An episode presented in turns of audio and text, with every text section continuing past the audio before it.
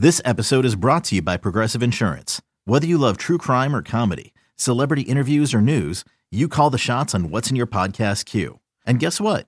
Now you can call them on your auto insurance too with the Name Your Price tool from Progressive. It works just the way it sounds. You tell Progressive how much you want to pay for car insurance, and they'll show you coverage options that fit your budget.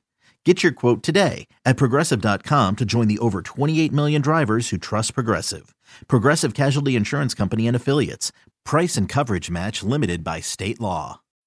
When you need mealtime inspiration, it's worth shopping Kroger, where you'll find over 30,000 mouthwatering choices that excite your inner foodie. And no matter what tasty choice you make, you'll enjoy our everyday low prices, plus extra ways to save, like digital coupons worth over $600 each week. You can also save up to $1 off per gallon at the pump with fuel points. More savings and more inspiring flavors make shopping Kroger worth it every time. Kroger, fresh for everyone. Fuel restrictions apply.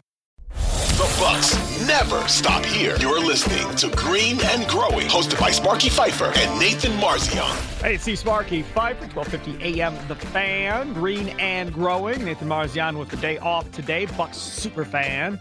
Uh, and in his place, uh, former member of the 1250 AM, The Fan staff in Milwaukee, Tobi Altizer. Follow him on Twitter at Tobi underscore Altizer. Of course, remember him with his days with Bart Winkler. And then he did every other show on the station as well at some point in his time as well. That I did. Uh, now with the team 980 and 1067 The Fan uh, in Washington, D.C. Tobi, thanks for coming on, man. Appreciate it. Absolutely. I gave up successful sports franchises with the Bucks. I guess the Brewers are at least competing for something. The Packers. And uh, came to dysfunctional Washington, D.C. So I missed some of the good old days in Wisconsin. That's for sure. Well, you know, look, I mean, before you got here, we sucked uh, uh, quite a bit for quite a long time. I mean, trust me. What was it? Twenty six years the Brewers didn't make the playoffs. Eleven straight years they weren't even five hundred. Uh, the Bucks were a train wreck for a majority of my childhood as well, uh, g- growing up. So uh, it is what it is. Uh, it, will come back around like it always does. But the Bucks get the Wizards. Uh, now we're recording this Tuesday afternoon. They play Tuesday night. So some of you may, may be listening to this uh, after the game is done, you'll already know what you see. Uh, but there's a bunch of dudes out uh, for both teams, for the Bucks and the Wizards, heading into this game on Tuesday night. Overall, uh, what were the expectations, I guess, for this Wizards team coming into the year? And then what does the future look like for this Wizards team at all? Because while Bradley Beal is good, his numbers very comparable to Khris Middleton, which means he's more of that that second player yeah. on a championship team more than he's that first player. Yeah, it's a tough spot to be in with the Wizards right now because you have a roster that has Bradley Beal, Kristaps Porzingis, and Kyle Kuzma out here. They refer to them as the big three, which I don't oh, know how no. you can have a big three. No, no, and the only teams behind them in the Eastern Conference are teams that are either young and trying to develop, like the Orlando Magic or teams like that, or you have teams that their star went down or they're just really bad and yet the Wizards are going to miss out on the play-in tournament. You know, there's been some injuries this season. It seems like throughout the year it hasn't been able to keep Bradley Beal, Kristaps, and Kuzma on the floor together. But even when they were, it's not like they were an effective basketball team. So you look at the future going ahead and you're like, okay, maybe they could tank or something. You can't tank because Bradley Beal's probably going to be in DC for the entirety of his contract, or at least until the last year or two. They look like they're going to re-sign Kristaps Porzingis. They're going to try and keep Kyle Kuzma. That's not a team that's going to tank. That's a team that is actually trying and somehow losing all of these games. I mean, they've got some nice pieces. In Corey Kispert, he's had career highs the last two games leading into the Bucks game. And Bucks fans are that, going, "Who is Corey Kispert?" and and that's nice to have Corey Kispert doing that. Deni Avdija, since they traded Rui Hachimura, has really stepped up into his role. Johnny Davis has gotten a little bit of action the last couple of games as it seems like the Wizards have kind of mailed it in and you know the the Bucks game that they're going to be playing I guess tonight when we're recording this they're not playing like anybody. So Johnny Davis is going to get a featured role tonight. But th- there's not a whole lot that you can look in the future of this Wizards team and get excited about because they tried this season and they finished 11th, 12th in the Eastern Conference and they're going to continue to try. And I don't see a way that they're going to finish better than getting into the play in tournament at best, maybe sneaking in as like the sixth seed and then getting bounced in the first round. It's a it's a weird spot for the Wizards right now. What they should have done probably, and Wizards fans wouldn't want to hear this. They they should have just ripped the band-aid off and went for Wembanyama. That, that's probably what they should have done. Oh, well, they should Wizards have just fans, they, they should have just unloaded whatever they could unload this off Yeah. Get Wizards whatever they could have gotten, and then went for Wembanyama and try to build around him going forward. Wizards fans are sick of Bradley Beal. They really don't like the basketball team. It's a weird spot to be because I'm coming off of Milwaukee, so you you feel like there's a a love for the NBA, and there just isn't out here. There's a love for the Nationals still, even though they're going to be pretty bad this season. But you know the the growing fan base there is still largely in favor of the Nats. The Capitals had a disappointing season, but it's a hockey crazy town out here. Obviously, the football team with the Commanders still leads the pack. But when it comes to the Wizards, it's like, all right, well, yeah, there is a basketball team here, but no one really cares. And it, it stinks that that's the way it's gone, but that's how it is with the Wizards right now. It almost seems like the way that the Wizards play on the court feeds into that. Like they have guys, but they don't win any games. and that obviously becomes a problem. And for so long as a Bucks fan, we all know you get stuck in that that middle area uh, where you're not bad enough to get anything worth a dang, uh, and you're not good enough to win anything worth a dang, and you're not close enough to winning anything in the next couple of years. That's purgatory in the NBA. An NBA purgatory is the absolute worst place that you possibly can be in. Uh, and if the fan base is ready to move on from their best player, which it sounds like in Bradley Beal, then if I were the Wizards, I'd blow that damn thing up uh, and get moving forward. And the problem is they're going to move on too late because the generational type talent that you have in Wembanyama in this draft would have been the guy that you go for. I mean, that's essentially what San Antonio was trying to do. San Antonio looked at this and said, okay, we're going to try and get our next, not that he's Tim Duncan, but we're going to try and get our next Hall of Famer to build around going forward in San Antonio. Uh, and they did what they had to do this offseason. Utah was attempting to do that and it backfired because these guys they got played way better than they thought uh, and kind of screwed up their chances for Wembanyama now. But uh, a team like Orlando is still going to have that chance uh, at a Wembanyama to add to all their young talent, and we'll see what happens. But you look at this Eastern Conference, and the Bucks are the best team in the NBA. I, I feel good saying that, and obviously I know you're still seeing a bunch of Bucks because they're on national TV all the time. Uh, But then after that, it's probably Boston, and then we've been saying there's a gap. Uh, and they just got done taking care of Philadelphia uh, in short order. Uh, this last game that they played them, and they really played well against Philadelphia. Even though I think the series is two two, really they they've played pretty well against Philly all year. Uh, so Philly really doesn't scare me. How would you stack up the East right now as far as you know the the the top teams that can go to the finals, and then that next tier underneath that? Well, I was listening to a little bit of CBS Sports Radio the other day when Bart was on, and I think he laid it out pretty well when, when he said, when it comes to the Eastern Conference, there's really only one team that could beat the Bucks, and I think that's the Celtics. I don't see unless something catastrophic happens, the Bucks should be a conference finals team taking on the Celtics again. Right. And I think I wouldn't say it's a toss up with them, but I mean it might be because the Celtics do play them tough. But then you look at the Celtics, I think the Bucks uh, could obviously beat them. I also think that the Sixers, there are a couple of teams in the Eastern Conference that could maybe knock off the Boston Celtics. And I think if you're a Bucks fan, that's probably what you got to be rooting for. Because if you face off with the 76ers in the Eastern Conference Finals, I think you're winning that in five, maybe six games, and you're moving on to the NBA Finals again. I think Boston could give you a run for your money, but I still think it is just a tier one of Boston and Milwaukee, and then everyone else. And maybe someone could knock off Boston, but I don't see anyone knocking off Milwaukee till you get Yeah, to the Eastern see, Conference Finals. I heard Bart talking on CBS Sports Radio, filling in for Bill Reiter, which you can hear all week on 12:50 a.m. The Fan from 9 a.m. to 11 a.m. Uh, Central Time. He's nuts.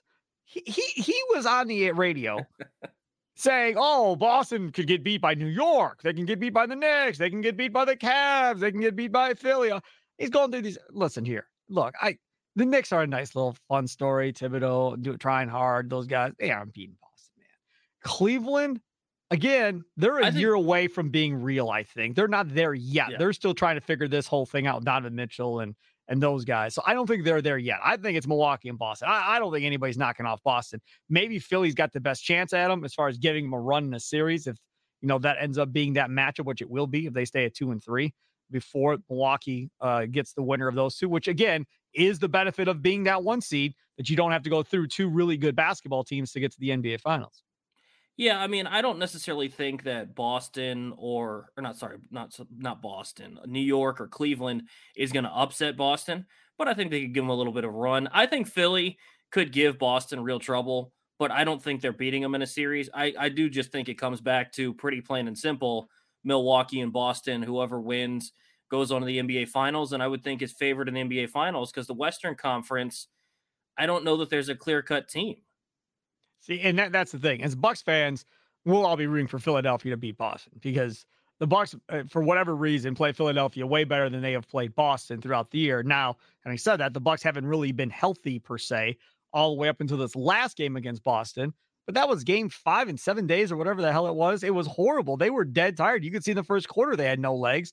Then they come play Philly and you go, oh, look, they have their legs back. Oh, look, they look so much better now. So I don't think you've really had a fair look all season, really, at Bucks Celtics with everybody having the appropriate amount of rest and everybody being healthy. And you're not going to have that look now until the NBA playoffs. You bring up the Western Conference. You say there's no clear cut team. Denver's been the one seed all year. All year, Tobi Altizer. They've just been kicking back, feet up, waiting for the playoffs to start on cruise control all year. And here's Tobi Altizer sitting out in Washington, D.C., going, not a team ain't a team out there. That's disrespectful. Nuggets fans are not going to be very happy with you, Tobi. We've seen the Nuggets be really good in the regular season before they get into the playoffs, and they're just not a playoff team. For whatever reason, that formula they have out there doesn't seem to be successful in the playoffs. I mean, you still got to think that Phoenix is probably the top dog in terms of a roster going into the playoffs when you add Kevin Durant into that roster. So I would think Phoenix is up there.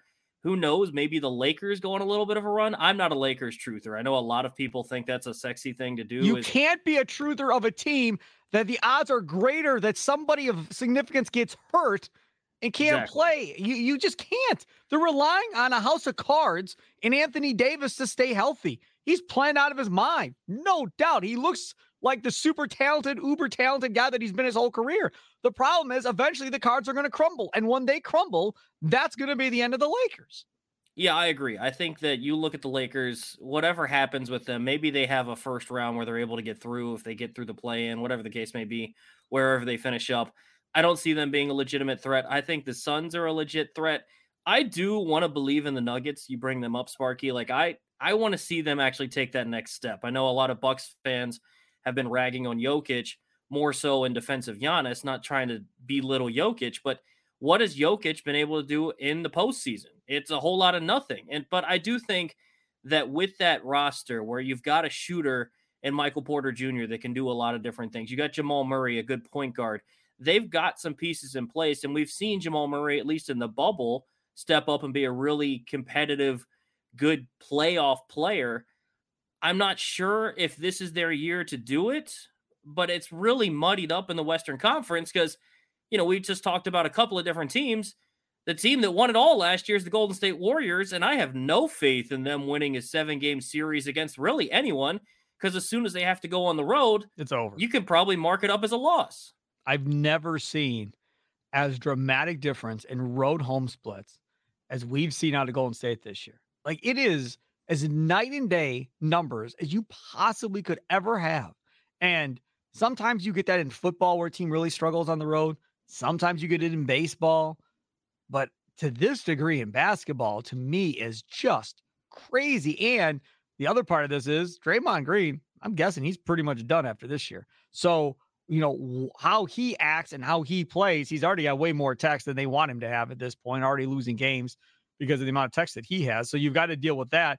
And similarly to the Lakers, they got to stay healthy. I mean, Wiggins has been away from the team for a while, had an issue going on uh, with, I think, was his, fa- his father is seriously ill, I think. Um, so he hasn't been with them and hasn't been playing with them this entire time. Now he's expected back, I think, in short order. Uh, but then you only got a couple games left and the, the playoffs begin. And you look at the Western Conference seeding, you talk about Denver, right? So they're going to get a play-in team. Then you talk about Memphis. We'll get to Memphis in a little bit, but Memphis is going to get a play-in team. And then there are those upstart Kings that I've watched probably 95% of their games this year. And that team, I think everybody wants to see in the playoffs that's sitting down below because they got no defense. But Phoenix at four, nobody's going to want to see. And it's going to be the Get me the heck out of five. I don't want to be five. I'll be any other number but five. Don't let me be five because they don't want to deal with the Durant Suns. And if it's Phoenix and the Lakers, oh boy, somebody of significance is being eliminated from the playoffs right out of the bat.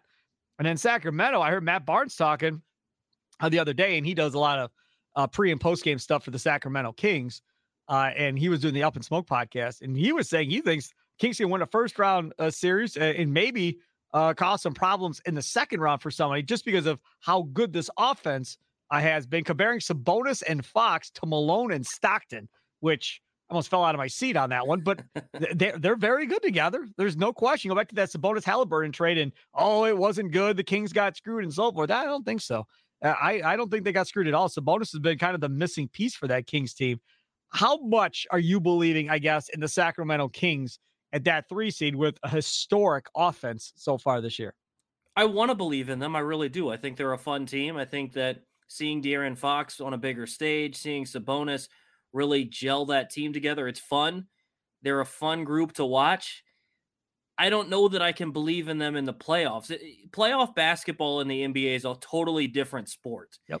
I really don't enjoy the regular season product in the NBA a lot of times because you talk about no defense, all these different things with the regular season product of the NBA. It can get a little bit frustrating at times, but playoff basketball is just totally different. And it's like being able hockey. to, you, you can't outscore teams really. You're not going to put up 120. You're going to have to be able to fight to get to just 100 points. You know, you've seen on that Bucks run, they weren't just consistently dropping 115 on teams. It right. It's a struggle. And so you they have some good clutch numbers. They have all the good offensive numbers. Defensively, though, as a squad, I think it's going to be a tough task for them to be up to playoff basketball for them getting their first experience of what it's like. You know, they they're accustomed to this type of basketball. They're not accustomed to playoff basketball. Maybe they can win a series. Maybe, like Barnes said, they can give someone trouble. I don't think it's like they're going to be easily bounced as a three seed in the Western Conference, but they're also not a legit contender to me unless I see some promise early on in the playoffs. Now let's talk about the Memphis Grizzlies because that is a team that we've talked about plenty uh, on this podcast. A team that I think has become a team that a lot of fans root against, don't root for because of some of the antics their guys have pulled uh, throughout the course of the year. Uh, and a lot of guys that people are simply rooting against at this point uh, going forward. They are feeling themselves, obviously, uh, and thinking that they're the team right now in the Western Conference, I'm not going to sit here and tell you that it would be a bad thing if they got on a run. If Memphis is in the Western Conference Finals against whoever, it's going to be good for the NBA because it's going to be a team that's young, that probably has ability to kind of stay together for a little while uh, and put themselves out there. And if they're the quote bad guys uh, of the NBA and there's a rooting interest against these guys, depending on what happens in the playoffs, because I mean, think about it. If it's Memphis and Golden State in the first round, that's going to be a fight. I mean, it's going to be a basketball game, but it's going to be a fight too. It's going to be super physical.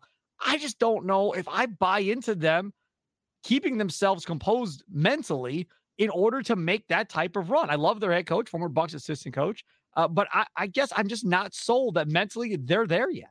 Yeah, and what a heel turn for the Memphis Grizzlies. Yes. Like people loved them. Ja Morant was someone that everybody absolutely loved. And then you have all the stuff happening this year. And Dillon Brooks, I liked him at Oregon, and now I can't stand that guy. Can't stand him. I think the issue with the Grizzlies is they've gotten a little bit ahead of themselves.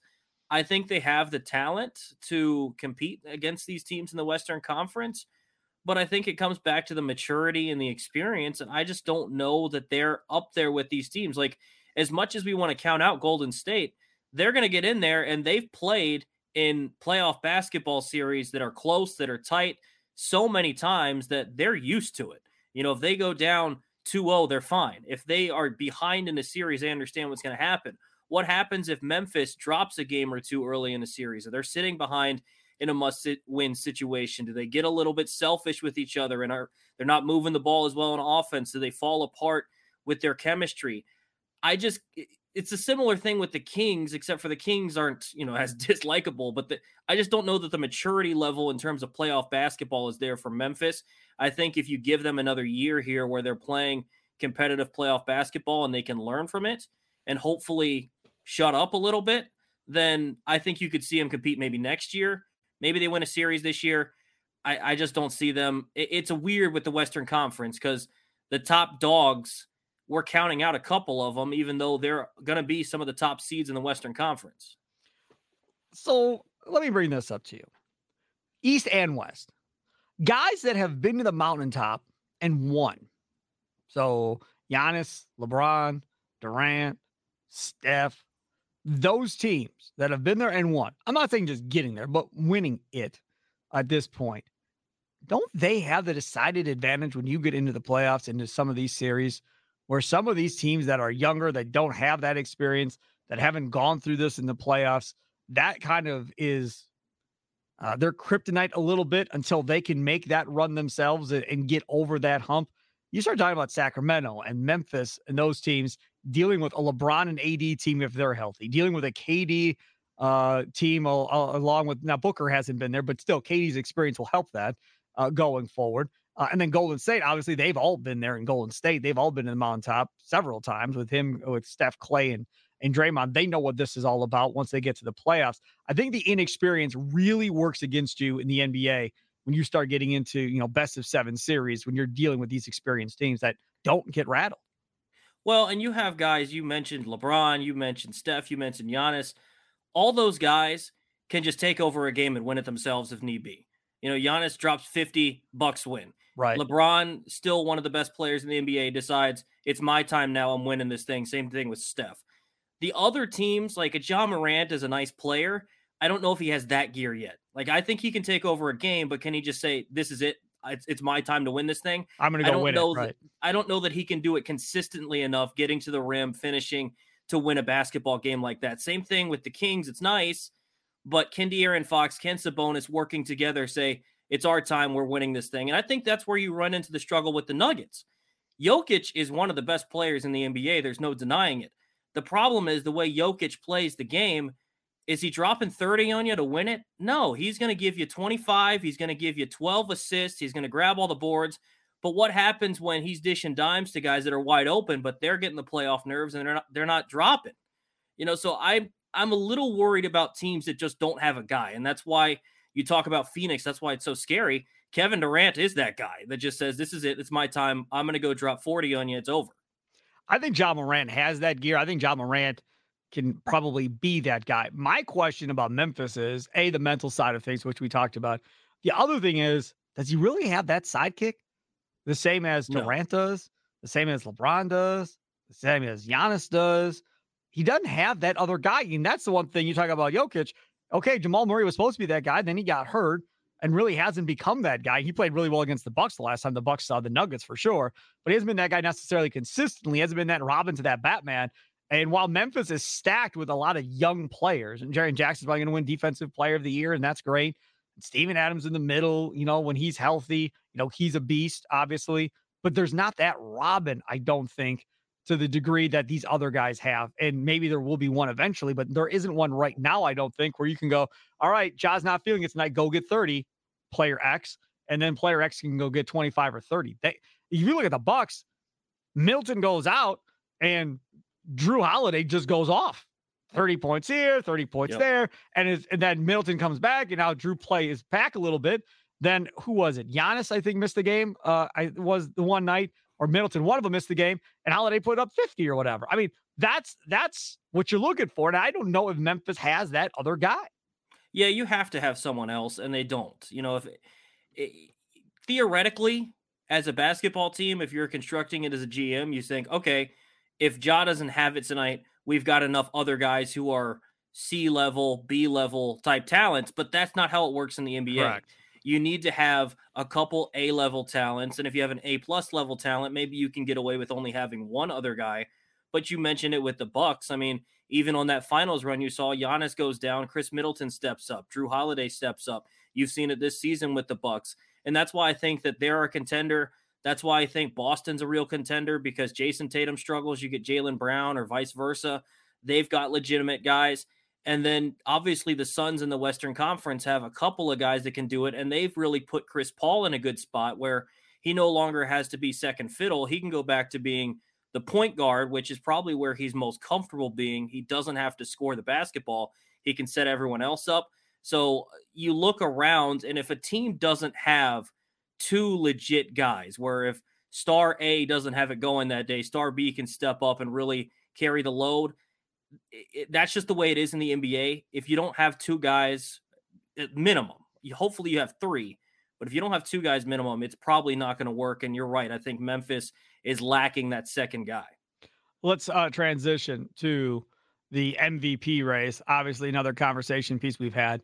I had Ken Barkley on. I do bonus green and gold podcast, or uh, green and growing podcast every week, like 15 minute podcast with Ken Barkley uh, from, of course, uh, You Better You Bet. Him and Nick Kostos, part of the BetQL uh, radio network, brought to you by uh, BetMGM. And earlier, the last month or so, it's Joker, Joker, Joker. Just stop. It's Joker, and all these advanced metrics and all these advanced numbers I hear from Ken Barkley.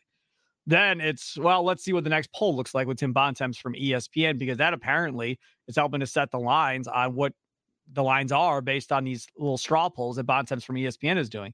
Well, now it's a two first place vote difference between Embiid uh, and Joker. And I think it was like 44 42 or something like that. And then the other first place votes were pretty much Giannis. So talked to Ken Barkley earlier this week, and he starts talking about, hey, you know, if Joker don't play the rest of the year and Philly can't win, Giannis got a chance to come win this thing by just being normal Giannis uh, and finishing this thing out uh, the way he plays, he might be able to still get this. For you, who is the MVP of this league?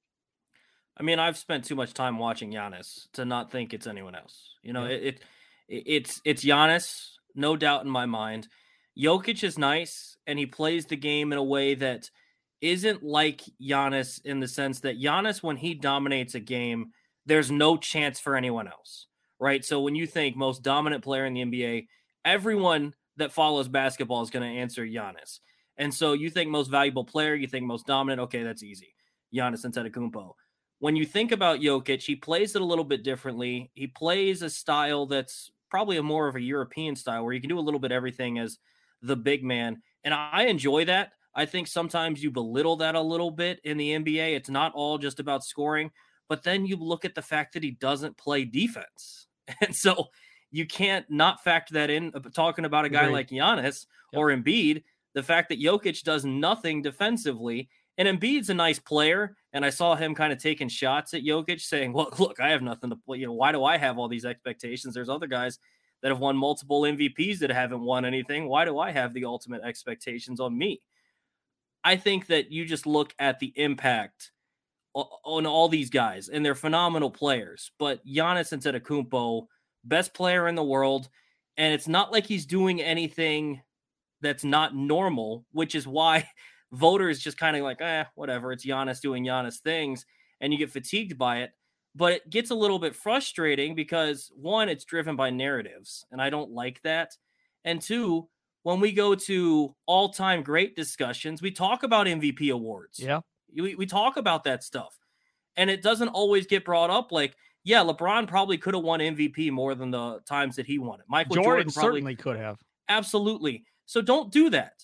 Don't limit them. If they're the best player in the league that year and they're the most valuable, give it to them. So if Giannis is the best player in the league, he's on the best team in the league, he's dominating just like he has all throughout his career, give it to him. Don't get tired of the of greatness. Just give it to the best player each and every year. And you know what? Unfortunately, some guys like Embiid and Jokic, uh, Jokic has won his. Maybe a guy like Embiid, a guy that is one of the best players in the NBA and dominates just like these guys to an extent. Maybe he goes without an MVP or only finishes with one. That doesn't diminish from the fact that Embiid's a great player. It just shows you how good the other guys are. And in this case, it's Giannis.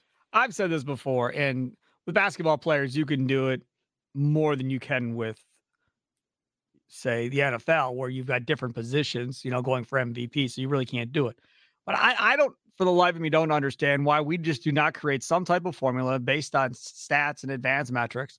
You get points for whatever the categories are. And whoever has the highest point total is the MVP at the end of the regular season. Done, closed, call it a day. We're not taking votes. We're not voting. It's going to be one statistical formula. Whoever wins MVP is your MVP and we move forward. That then becomes the best player in the NBA, and you go. And Instead, some guys are using advanced metrics. Some guys are using different advanced metrics. Other guys are going to hell with that. I'm going to use my eyes. That's what I'm going on.